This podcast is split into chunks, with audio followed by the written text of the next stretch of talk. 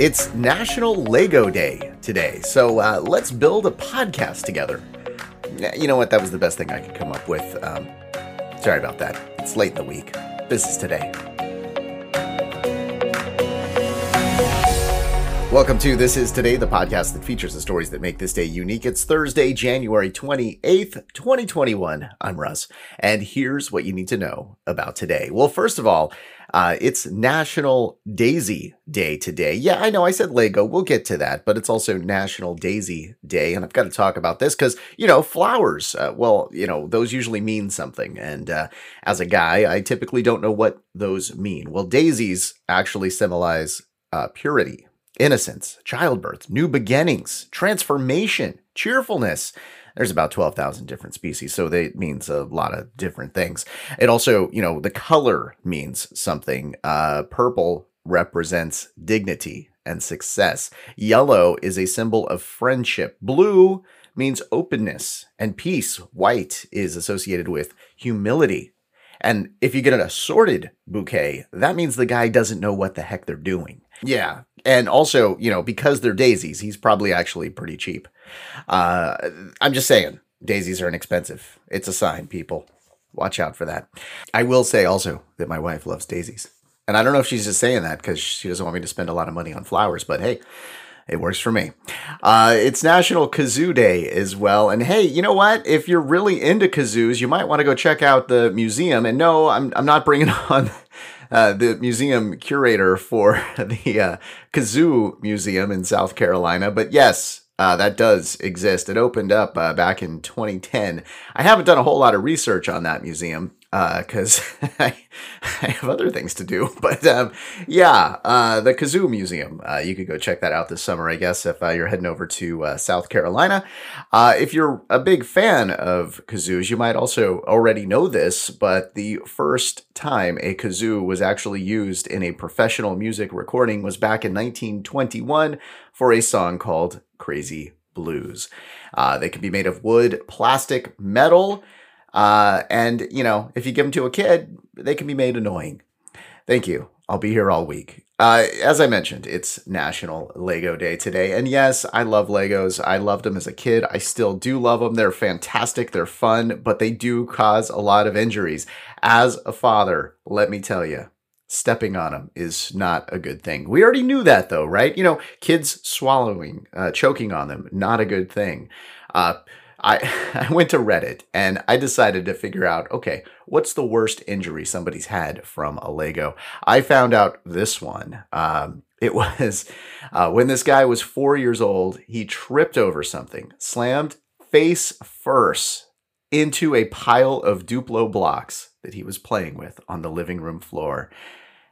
10 stitches. Ouch. 30 years later, he still has a scar. I just wonder if it's got the little Duplo imprint somewhere on his face. That would be kind of maybe worth it. It'd be like a tattoo. Uh, uh, yes, but of course, the worst injury that Legos do is your bank account. Thank you. Thank you. I'll be here all week. Hey, in just a minute, we'll be back with our events for today. There is nothing I hate more than standing by the refrigerator section, looking at a beer selection and not knowing what to pick. Yeah, I'll just pick by the label sometimes, but no, I, am going to stop doing that because the Beer Connoisseur has over 5,000 expert beer reviews and in depth articles about the drink we all know and love. Yeah, it's even got like brewery tours, product reviews, all that fun stuff right there in the magazine. And best of all, because you're one of my listeners, you can take $5 off. Just click the link in the description and head over to the Beer Connoisseur and uh, start drinking better beer.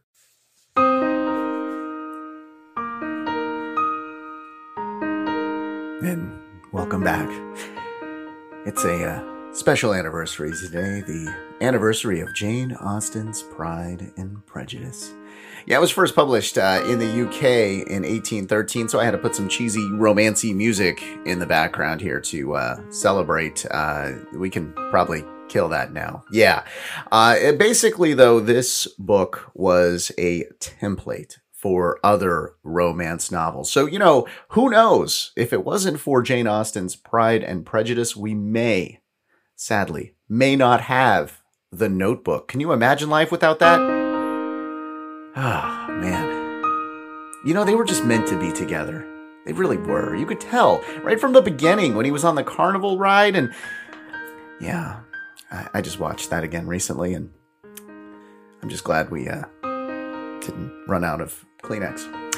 All right. Uh, yeah, Jane Austen's book has sold uh, more than. You could stop the music. Thank you. Uh, more than 20 million copies sold.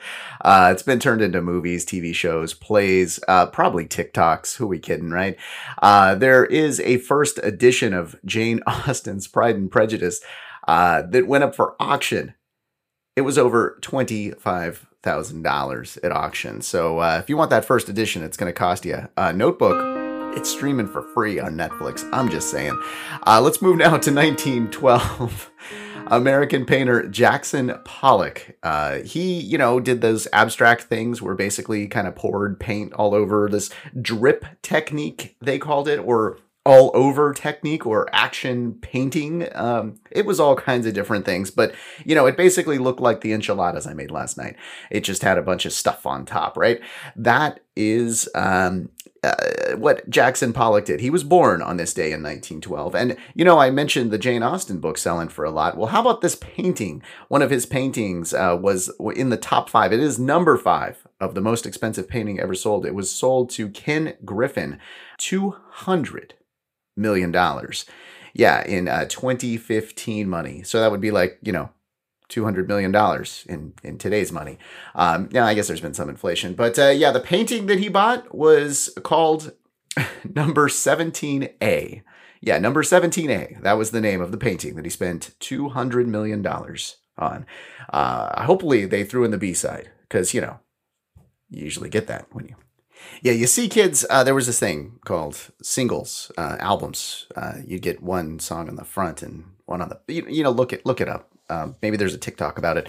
Uh, in 1956, Elvis Presley's first television appearance Oh, yeah. No, not on Ed Sullivan. That is not where he made his debut. That was not the uh, correct variety show for this uh, trivia question. That's not really a trivia question. No, it was the Dorsey Brothers stage show. Okay, uh, yeah, this was in 1956. And basically, back then, everybody had some sort of variety shows. Uh, think of it now, it's like podcasts, right? Everybody's got a podcast. Uh, back then, everybody had a variety show. Um, this one was produced by Jackie Gleason. And the thing was, Tommy and Jimmy Dorsey, they were big band leaders and they would exchange. Like one would host it one week, one would host it the other week, and uh, they'd go back and forth. It went on from uh, 1954 to 1956. And uh, the King made six appearances on the show. And that first one, he sang Shake, Rattle, and Roll. All right. In 1978, uh, on this day, Fantasy Island debuted on ABC. And, you know, yeah, there was that movie Fantasy Island. We won't even talk about that. It wasn't that great. Uh, but there is a reboot in the works for this summer on Fox, and I am kind of excited about that. Hopefully, um, you know, they they do it justice because uh, I did love that show growing up.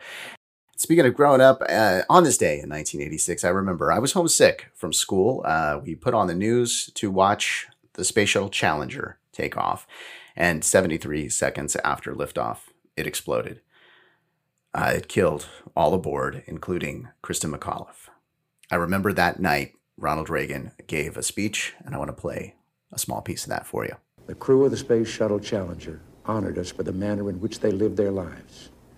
We will never forget them, nor the last time we saw them this morning as they prepared for their journey and waved goodbye and slipped the surly bonds of earth to touch the face of God.